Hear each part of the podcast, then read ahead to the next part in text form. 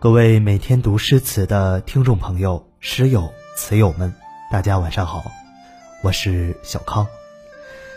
在今年的第五届诗词大会中，曾出现一首宋诗，这首诗大家都很熟悉，在诗词大会会场也被康震和杨雨老师极力推崇，说其道破了人生真谛，很有深度和高度。这首诗是苏轼年轻时为官不久所写，是和子由勉池怀旧。和子由勉池怀旧，苏轼。人生到处知何似？应似飞鸿踏雪泥。泥上偶然留指爪，鸿飞哪复计东西？老僧已死成新塔，坏壁无由见旧题。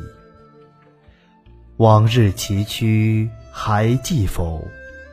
路长人困蹇驴嘶。这首宋诗中一句“人生到处知何似？应似飞鸿踏雪泥”。很多喜欢诗词的朋友都很熟悉，但这首诗所蕴含的人生哲理却很少人真正读懂。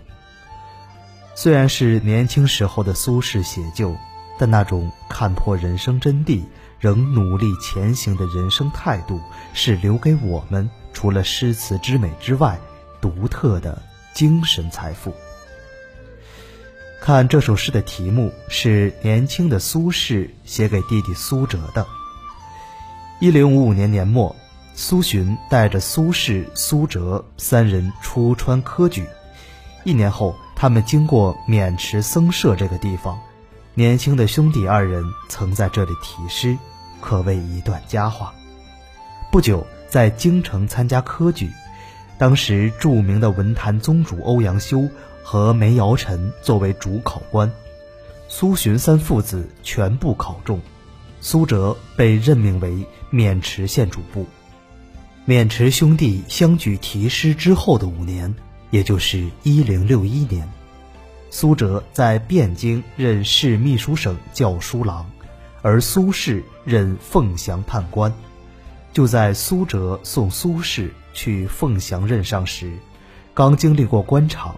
且面对母亲去世，他们兄弟两人这一分别格外伤感。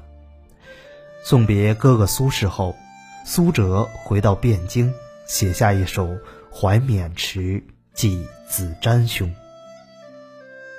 《怀渑池寄子瞻兄》，苏辙。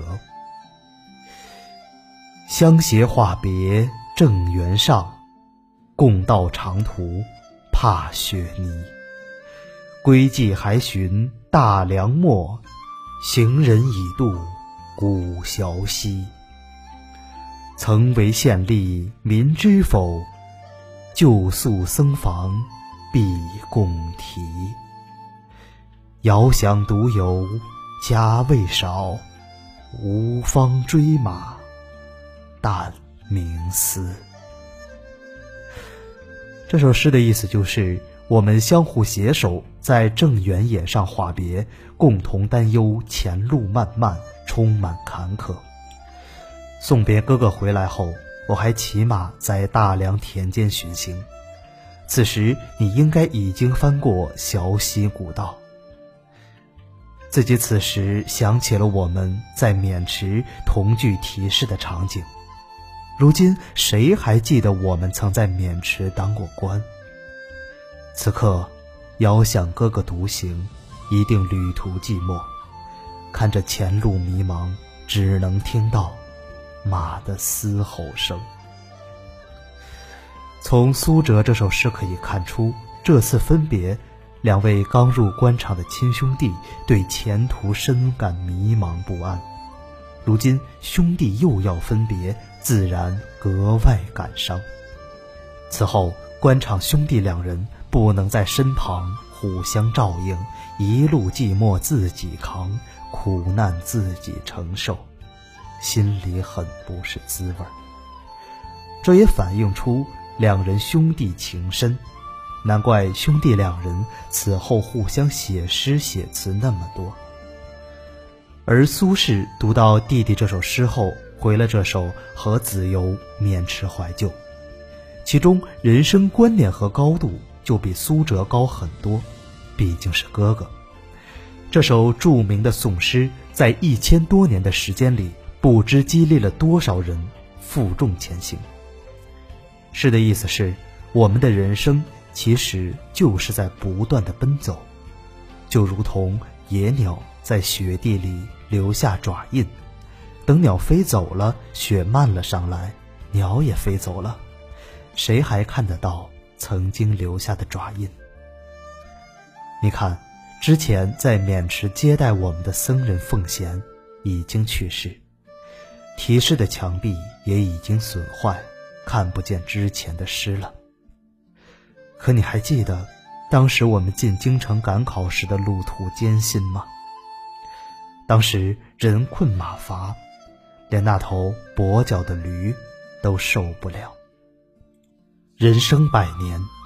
路途中会经历各种挫折、失败和成功、喜悦。回过头来，又有多少人会记得之前的事呢？可面对前路，纵然有迷茫和各种不确定，我们还得负重前行。而继续向前的动力，不正是我们此前经历的种种吗？虽然痕迹已不在，但经历过了，就是财富。前路漫漫，心里再多迷茫，还是要努力走下去呀。写这首诗的时候，苏轼才入官场，尚未经历反对王安石变法、乌台诗案、党争等大起大落。读这首诗，我们也不难发现诗里面蕴藏的积极感情在里。虽然说不经历风雨不足以与人生，但此刻的苏轼。能有这种人生态度，实在是难能可贵。等经历过生死的乌台诗案之后，苏轼被流放黄州，并自称东坡居士，完成苏轼到苏东坡的转换。